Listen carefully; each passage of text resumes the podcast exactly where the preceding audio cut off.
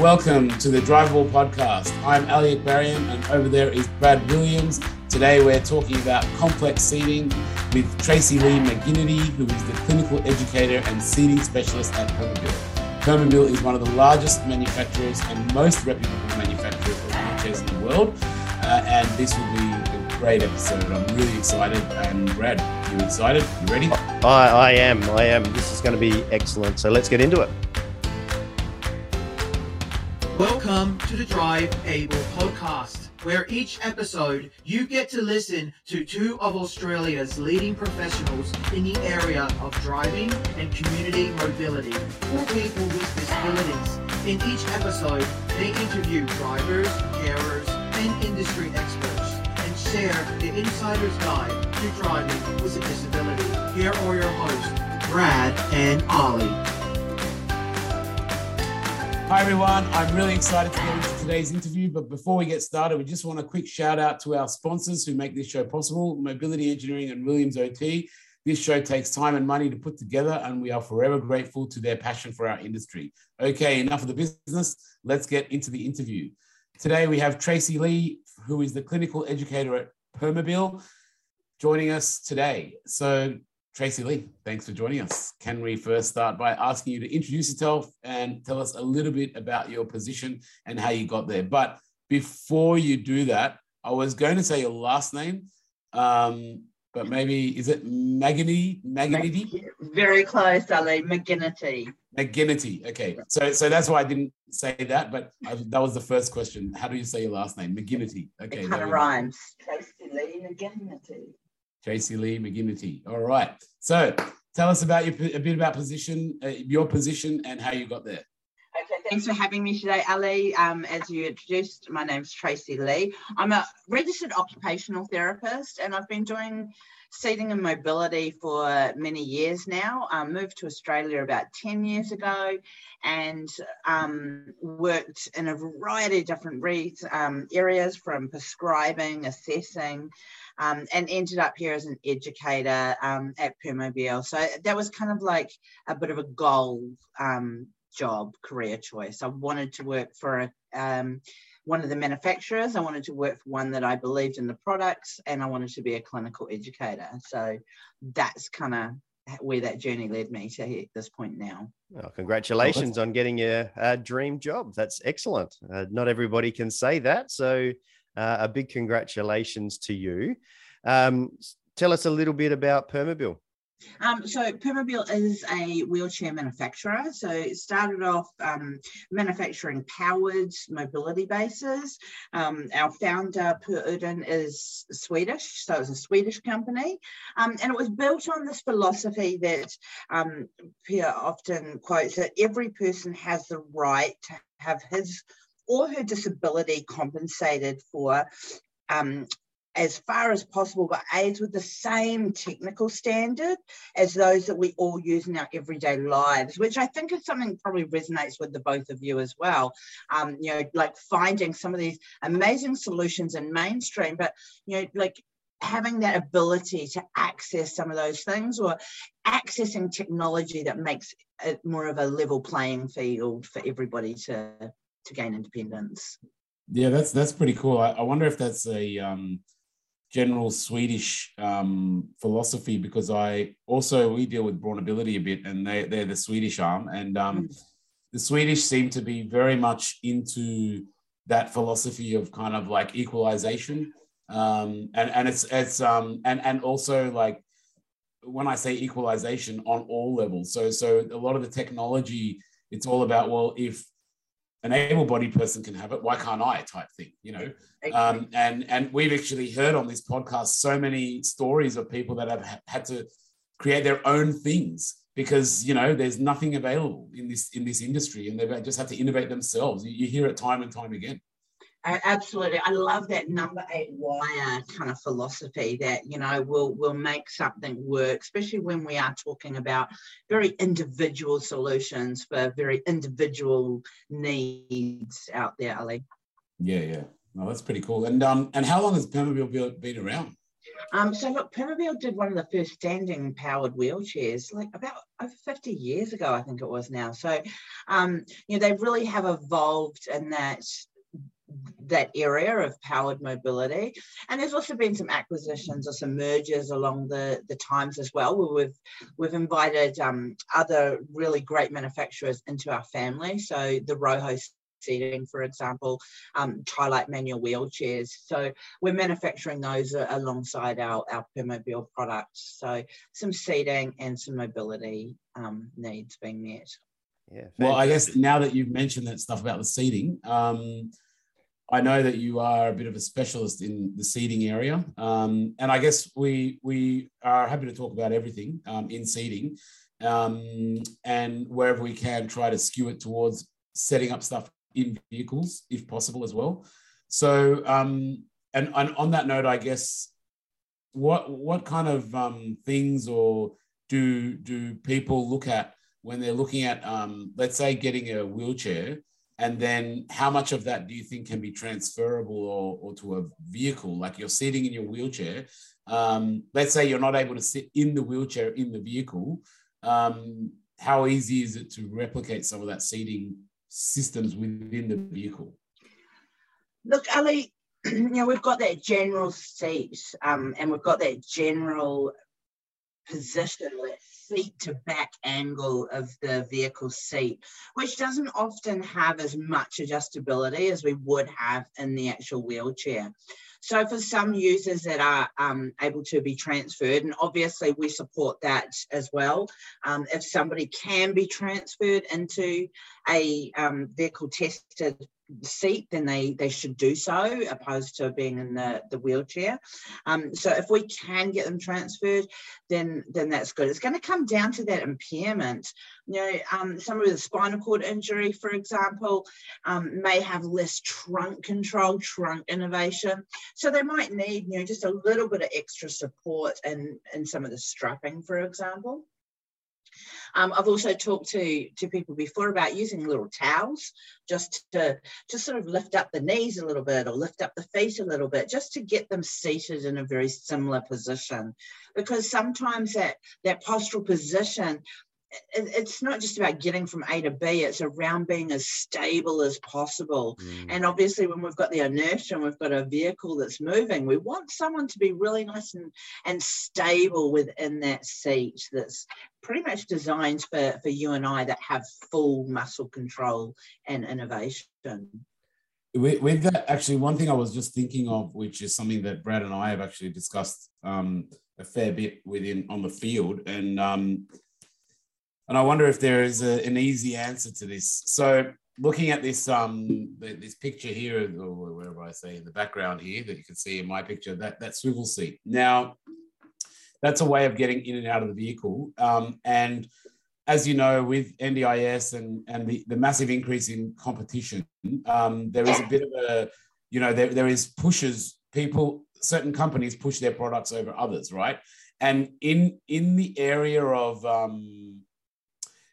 seating in the vehicle, sometimes I find clients and OTs can get a bit confused as to, when do I make the call of, is this person transferring or are they sitting in the wheelchair? What are some big markers or indicators that, hey, this person just can't transfer, or we're not, like, we shouldn't be entertaining this idea, we're just wasting our time, or vice versa, or like, hey, this person can get into a seat, we shouldn't be entertaining a lowered floor vehicle. We should be entertaining something like this in the background, you know, or vice versa. Is there any markers there? Yeah, look, so many different things entwined into there, isn't there, Brad? I think, you know, having a very clear idea of the goals and what's really important to the person that's going to be using the equipment and transporting is obviously going to be that foundation and very important. And that image that I see behind you, Ali, it does bring to mind a client that I had many years ago in New Zealand who had motor neuron disease. And this client really wanted that chair. Meanwhile, I was really concerned that the money that was getting put into that vehicle modification meant that they weren't necessarily going to be able to have the money within that system to be able to transport the powered chair, and so this client in the chair. And so to me, it was a real ethical conundrum, but it wasn't my conundrum to have. That was my values. When I sat down and talked to them, the most important thing to this family was that they could drive to the river, drive up onto the riverbank and spend some quality time together as husband and wife, watching the river and talking to the river. They weren't as interested in being able to get out into other parts of their community. So really listening to people, I think, is really important. Brad, you look like you had something there on that. I'm thinking back to an interview that we did with John, and his favorite thing is actually going through the McDonald's drive-through. And he really struggles to do his transfers and take his wheelchair with him, but just that ability to get out of his house and just go for a drive without thinking about transferring at the other end of it all at a different destination, that wasn't important to him. It was all about going from his house back to his house again, and that was what he needed. So I'm glad that you're saying that as well. I absolutely agree, 100%.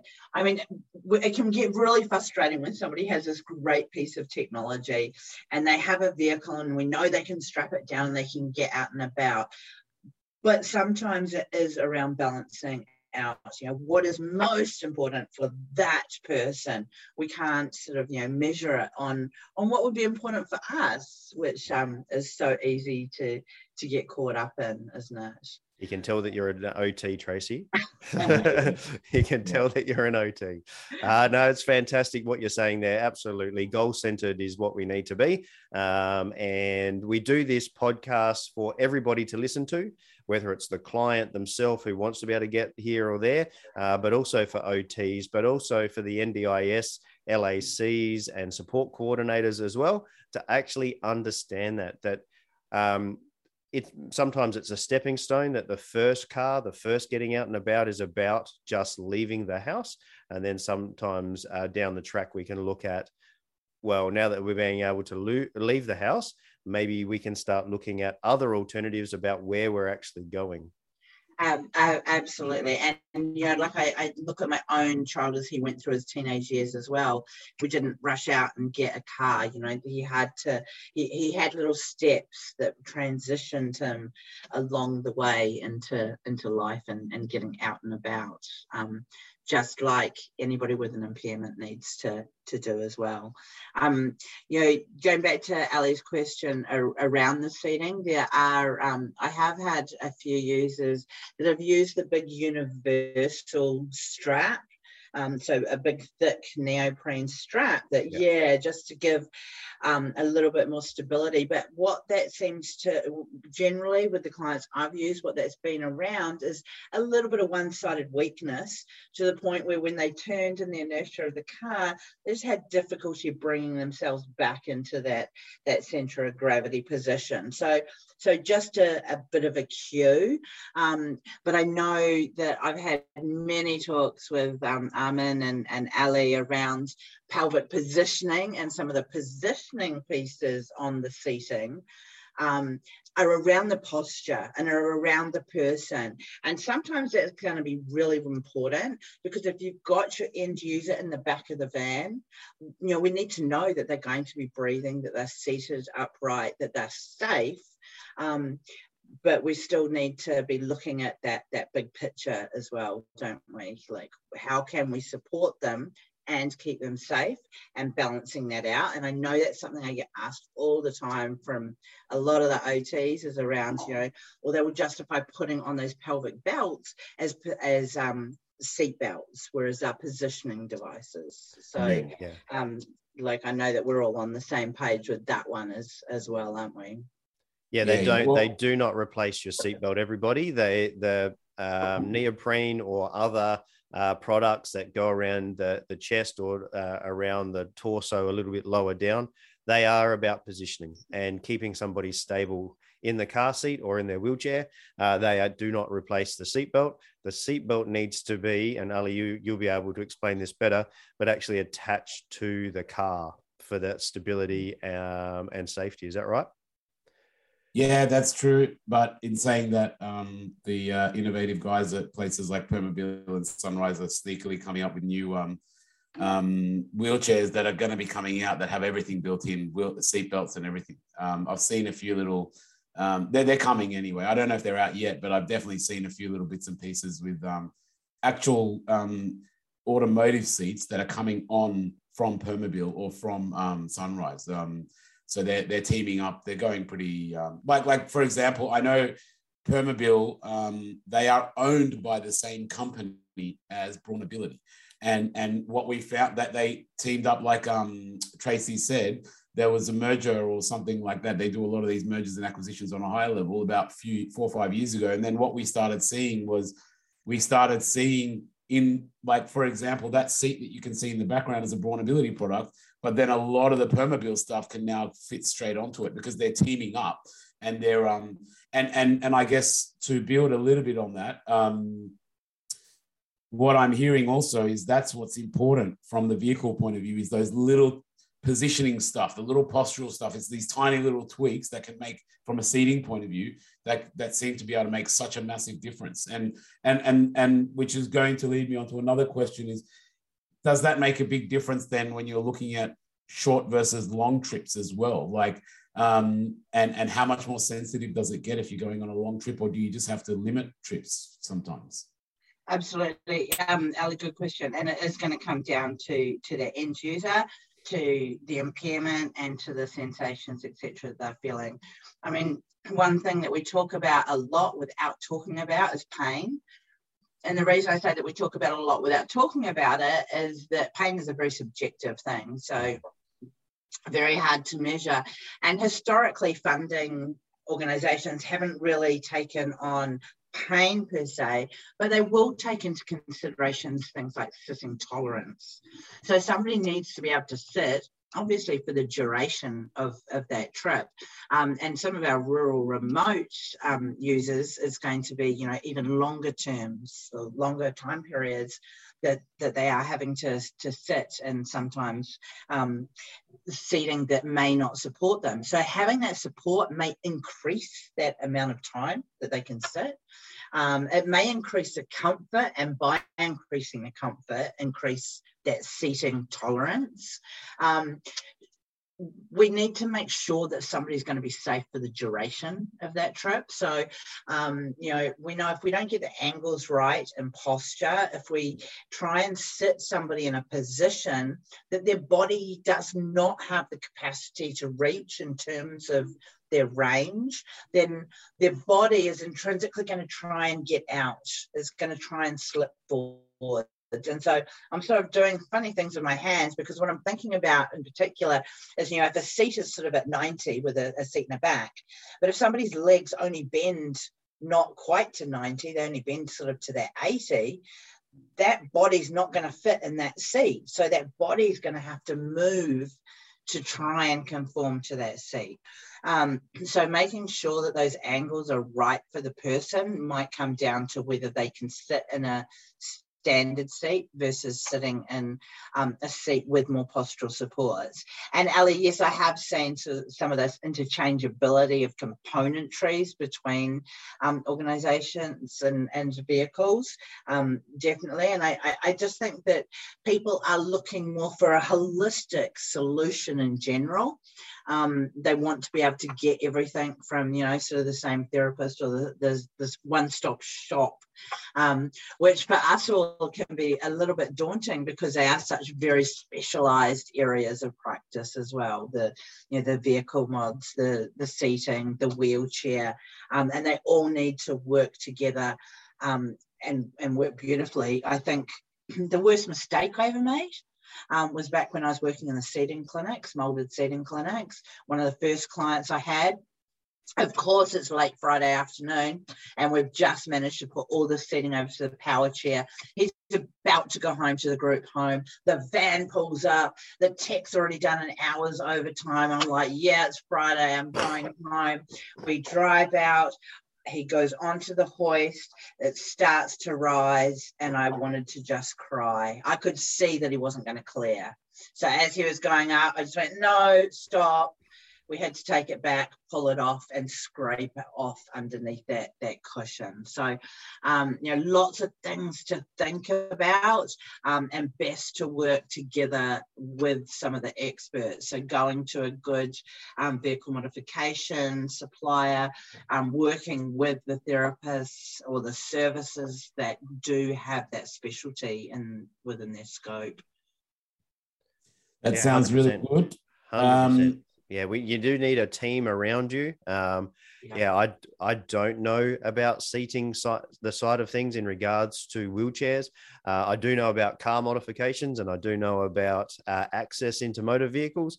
And I think forming a team, which is why we've invited you on, Tracy, is really, really important. And yes, having one OT to make life easier for you can be a good idea, but sometimes you've got to realize that we can't know everything. And the more technical your problem is, then the more you need to have more technical people involved. And what we found here through every past guest, what's the consistent theme that we get is people that have a team of OTs. It's not to say one OT is going to be bad, but the people that have the team of OTs seem to be the ones that are getting the more funding, more products, more success through NDIS. So that's just the result. You know, it's not even saying one thing is better than the other.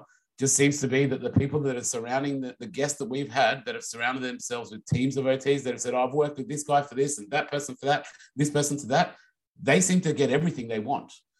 So it shows me that if you're working with those experts, they know how to get that stuff through because they understand what's important for those, those tips and tricks, just like you're pulling out these tips and tricks on seating. If you know that, you're going to be able to report on that properly. You're going to be able to justify it properly. And so I guess if you've just got one OT, it doesn't mean it's a bad thing, but maybe just be questioning, I guess, your success and what potential you could potentially be leaving on the table. Absolutely, Ali, and at the very least, making sure that you've got good mentorship, that you've got good supervision if you are working sort of, on the edges of one of those scopes. But like Brad said, we all have, that's a beautiful thing about OT. It's such a broad scope, you can really have a change. But even when I was doing molded seating, even outside of that OT, so I would want the rehab engineer to be looking at anything that before we cut and welded. I wanted the speechie there, if we were doing a molded seat system, to make sure that the user was going to be able to eat and swallow appropriately and not have a choking hazard. For a standing chair, I would have had a discussion with the physio or the GP before we took them into that standing position. It's often about, we just need to know what we don't know as much as what we do know, and reach out within that multi-dis or within our own scope to get more support, because that's going to end up in the best result for that end user.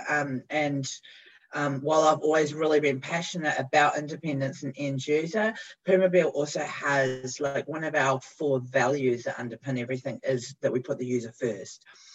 So we're really trying to work with our end users, seeing what they want, what works for them, what doesn't work for them, and evolving in that way. That's pretty cool. So we are running towards the end of our time. So what we'll do is one last question, and then we'll get on to our famous question. But I guess if someone is working with the OT and looking at getting their seating set up, is there a standard, if I've seen my OT 3 or 4 times for trials and errors and fittings and I'm not getting there, when should I be asking questions? How many times do we need to do this? Is there a guideline, or is it just, we've asked, for example, about driving controls, and Brad has, for example, said that sometimes you just can't put a figure on it, you know, and it's just, you just got to go until you go.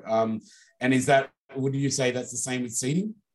I actually do. When I look at some of the other insurance models around the world, because essentially the NDIS is an insurance model, you know, they often have a set amount of time for an assessment, and you have to do that assessment within that time frame or apply for further additional hours and justify why you need those hours.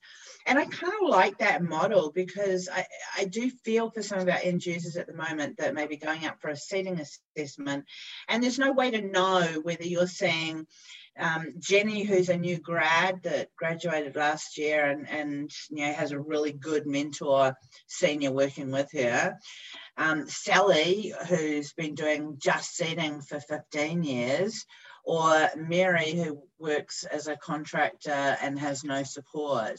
Each person's going to take different amounts of time based on their skill, their experience, and the client's situation. I think the client situation needs to be considered as well, Tracy, because you might be able to expand on this, but somebody with a complete lumbar spinal injury versus a high C spinal injury can be significantly different in regards to seating and posture and prescription of wheelchairs. Am I right in saying that? Absolutely, and it is going to take different time. And previously we had sort of, you know, like some of the spinal services would do a lot of the spinal seating, so they would become very competent and they knew a lot of the equipment, they knew all the AT out there, so it was easy to match it up. If you haven't had as much experience doing similar sort of bases, you're going to have to do a lot more research on it as well. When I first moved to Australia and I started talking about MAT assessments, and the therapist just looked at me and went, what? So I'm really happy to see that MAT has become a big thing and that they've left to the university. But something like a assessment that has a process, that an assessment tool that's going to give you the answers, can save so much more time in the long run. But you need to be competent at delivering that assessment too, to get it in a timely way. So yeah, it will vary the time between different therapists, and it will vary the time between the diagnoses as well, or the impairment that you're following.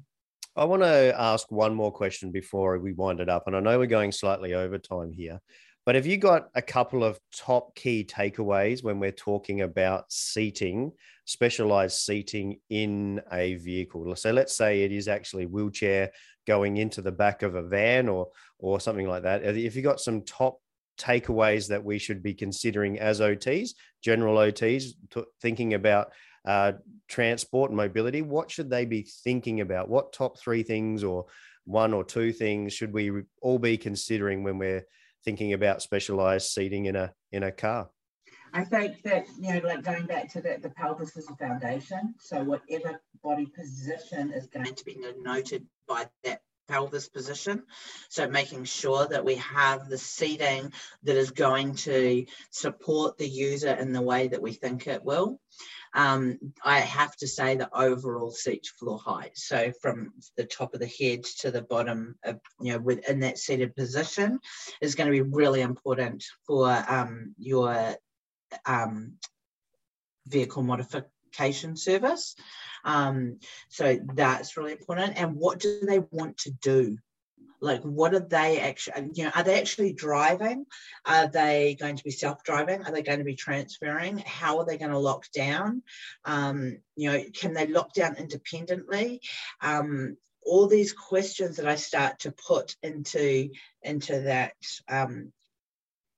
when I'm starting to consider how they're going to transport, where do they want to go, who's going to go with them, is there other family members, are they going to be able to go out as a family if I transport the chair in one way versus another way? I think I've just gone off topic to what you asked me to there, Brad. Oh no, absolutely. You've got to consider the big picture. You've got to consider the big picture. And I think a lot of OTs consider the home environment, like getting through doorways as an example, and being able to sit in the lounge room and having a circulation space to be able to do that, and having a circulation space on a ramp and so on and so forth for the wheelchair. But I think that it's a little bit of an unknown about what's actually required for the motor vehicle. So I'm glad that you brought it up. Yeah, that seat to floor height is a big point I like to hide out. I always remember I was, we were doing like a trial for someone at Coffs Harbour, and it was pretty gutting, I guess, because they didn't consider. They'd just taken delivery, and it might have been even a Permobil chair, but anyway, they'd just taken delivery of this really great chair. And I was there, coincidentally, at the time when they'd just taken delivery. Then they went to go into their car, and nothing worked and nothing fit. And I watched their whole life fall apart in front of them. It was pretty traumatizing for me to watch, because like I was so excited. I was watching these two people come out going, oh, we've got this new chair and we've been waiting for this. And it was a very expensive chair. I think it was upwards of about 50 grand or something. It was a big, big, big setup. And then, no one even thought about that. No one even considered that. It was no one's fault. It was just and they thought, oh no. And I was just, it was pretty horrifying to watch. And so, because they had no other option, because we were there as well, it was lucky because we were there and we got involved, and they said, hey, you guys are the engineers, come over and let's see if we can find out with a solution. And it was pretty depressing because there was no solution, and they couldn't get into a car. The wheelchair was just too big to get into anything, even a hoisted van. And it was, so that's a big, big takeaway, holistic look at everything. Absolutely. And, because I have also heard, families, I assume they've got a van, they've got one child in a wheelchair, that they're going to be okay.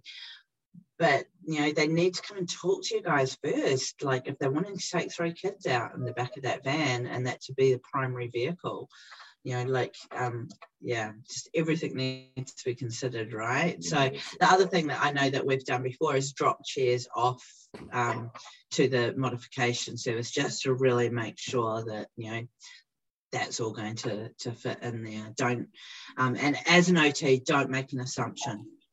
Don't say, yes, go buy that car, Mrs. Brown, we could get that modified. Make sure that you have reached out to your local suppliers, your specialists in that area, because, we're talking, like you said, Ali, some very expensive, large chairs, but we're also talking some very expensive modifications, and then the asset of the vehicle itself. So we really need those to all work together to give the best possible outcome for all our users. That's good. All right. Well, look, it's been 20 minutes already.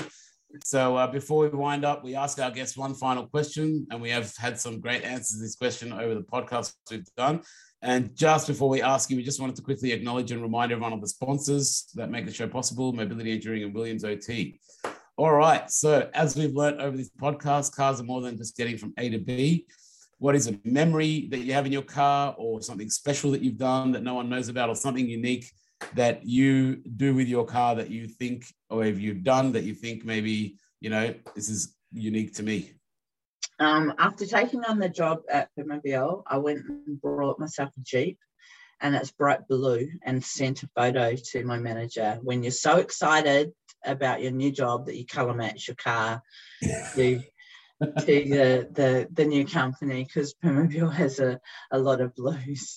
I guess that's with mine. And I've done driveaways. So around the States, I toured the States, where you just pick up a car and you deliver it to somewhere else, and you don't know where you're going. You've just got so many miles to do it. And we just went wherever there was another car to pick up. And that's awesome. That's in the US. Yeah.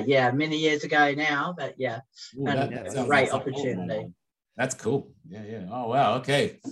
Fantastic. All right. So thank you very much for that. A huge thank you to our guest, Tracy Lee McGinnity from Permobil.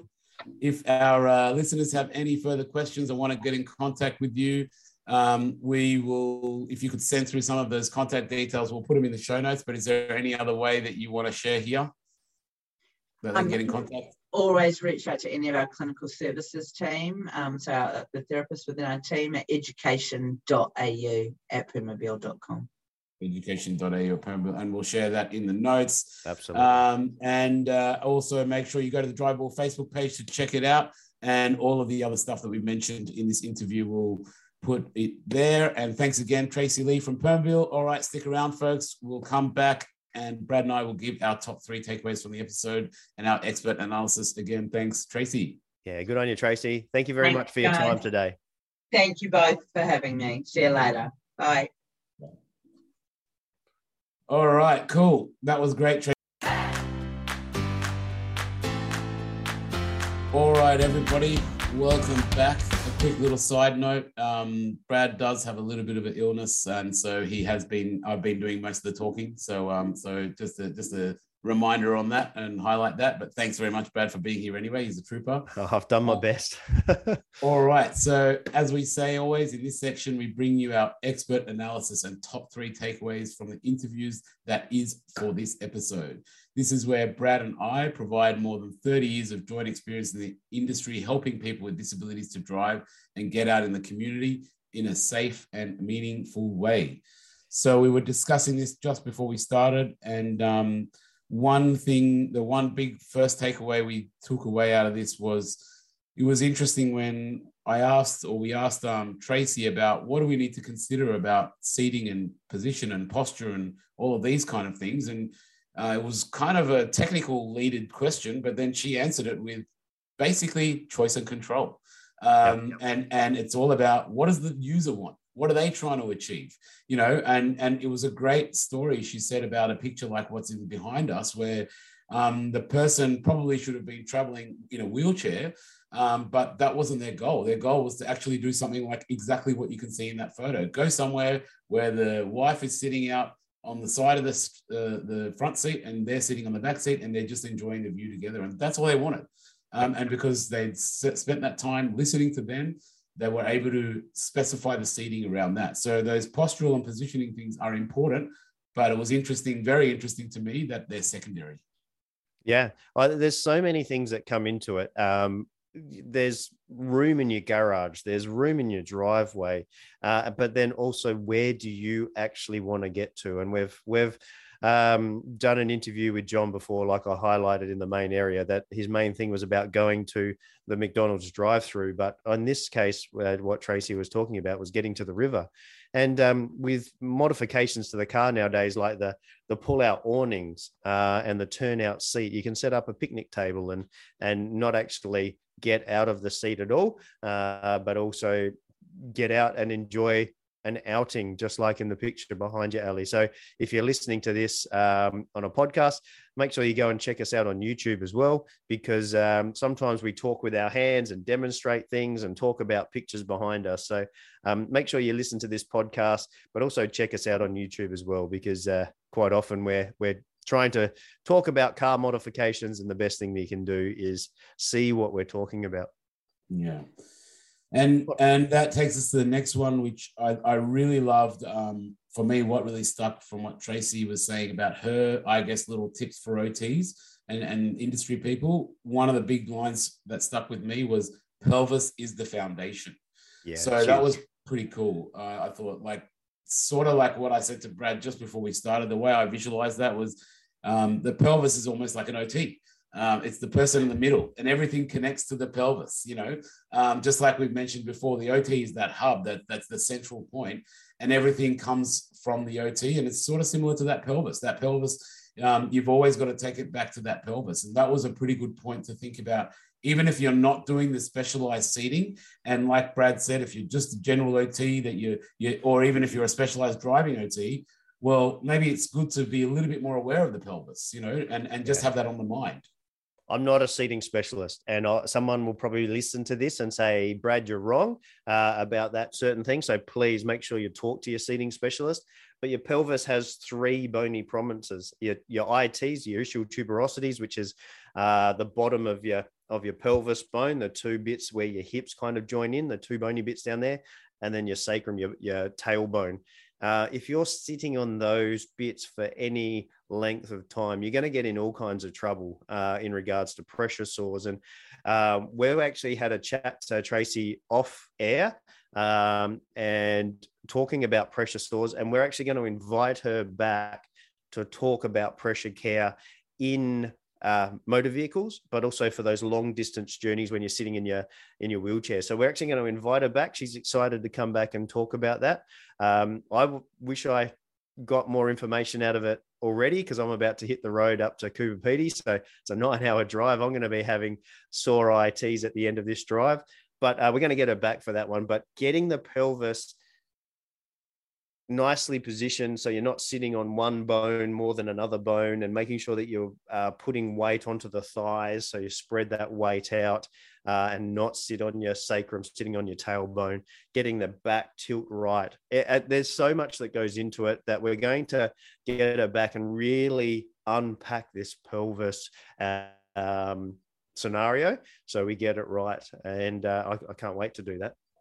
It's interesting because the way my engineer decoded what your brain decoded what you said was basically that it sounded like the pelvis is like a tripod, and it's holding you up like it's three legs that are holding you up, and like if you had something sitting on a tripod and it was leaning on one leg more than the other, it'll break eventually, because it needs to have that distribution, that even distribution. So yeah, that's how my mechanical engineering decoded that. Right. That one. So that's cool. There's so many ergonomics that come into it. We could get an ergonomist, I can never say that word, on the show and talk about the ergonomics of sitting in a car as well, because just sitting on your wallet, we're not that we have wallets much anymore with our phones and so forth, holding all of our cards in it, but the old fashioned wallet that used to be that thick underneath one cheekbone, terrible for your pelvis and terrible for your back. I personally ruined my back with my wallet and had to repair that over a couple of years. So there you go. I'm a victim of that from about 10. Terrible. But that's the type of thing that we're talking about for people that have lower lumbar issues, where the pelvis is off angle and then sitting a long time on one pelvis, on one IT for a long time. It's going to cause a lot of pressure issues. And we really got to think about that when we're transferring into the standard car seat, especially if they've got a lot of postural supports in their wheelchair. And you're saying, well, it's best to transfer into the car seat for safety. What are we doing to that pelvis? And we've really got to think about that when they're going from a highly supported environment in their wheelchair into one that's maybe not so supported in a standard car seat. And we're going to talk to her and get Tracy Lee back in regards to talking specifically about that pelvis in a car seat. Should be great. Yeah. Sounds good. All right. And that brings us to that last one, which was... kind of related, which is all about measurements. Yep. All around the size and all around the measurements. So not just, Tracy and I, we spoke about a story of getting into the car and measuring, that sort of floor to head height and even the width and all of that. But it's not just the bigger measurements. It's also those smaller measurements, as we said, on the hips and the arms and all of those things. And really understanding every single angle and every single measurement that's going there, so we can provide a holistic view. And as you said, going back to being able to understand how can we get that load distributed on the body and supported the right way. And the only way we're really going to know if it's going to work is by measuring it and having that data. And so that was a pretty good point as well, is double checking off that data. And a little catalyst was a little good tip, which Brad added as well. You've got to make sure the person's there as well, but dropping chairs off for trials, so leaving a chair in a house or leaving it somewhere to try in a car, it's a great idea. But as Brad pointed out when we were discussing it, you want the person to be there as well, because again, you might have tried something out. We actually had one situation, again, another one that came up to me. We trialed a wheelchair lifter with the wheelchair, but not the person on it. And then when they came and they wheeled on, pushed the button and it wouldn't lift them because the wheelchair lifter and the person together was too much. And again, it was just a silly mistake, So those are the little things that we need to do. We just need to double check, triple check, and measure everything, and that's where we get that success. Yeah. We've highlighted it before. If you're setting yourself up for a trial, which is what we always recommend at the end of every single podcast that we do, and your mobility specialist doesn't ask you to come in and do a trial, I'd be asking and making sure that you're asking why we don't need to come in. Hopefully they've done the modification 100 times before and they just know exactly what they're doing. But yeah, question why you're not doing a trial or having a specific measurement when you're doing quoting and so forth, because you don't want to be living with a mistake. Yeah, and they can be very expensive, as has been shared in today's episode quite a fair bit. And I guess that's it. So as we wind up, we want to give a huge shout out to our sponsors, Mobility Engineering and Williams OT, for helping us bring you the interview with Tracy Lee McGinnity from Permobil today. Williams OT driver assessment and rehab is all the pieces of the puzzle to assist people with disabilities reach their driving and community mobility goals. Mobility Engineering is a team of passionate and dedicated people focused on bringing Australia's largest range of suitable transport solutions for all sorts walks of life. And as we say in every episode, the advice provided in this podcast is general in nature. So if you have any queries about what you can do and what will work for you, get in contact with your local OT or mobility dealer and you set yourself up with a trial. The trials really do put you in that driver's seat. So that's what it's all about, getting in there and trying those products. And we've highlighted it again today. Absolutely. And thanks everybody for putting up with my slightly blocked nose. Hopefully it's come across all right in the podcast, and we'll see you in the next episode. See you next time. Thanks for listening to the Drive Able podcast with Brad Williams and Ali Akbarian. If you like what you've heard, make sure you like, rate, and subscribe. It really does make a massive difference. If you or anyone you know would like to share a story about driving with a disability, or you would like to get in contact, find the show notes, or find the resources mentioned in this episode, you can find us on Facebook. Just search @DriveAblePodcast for more information.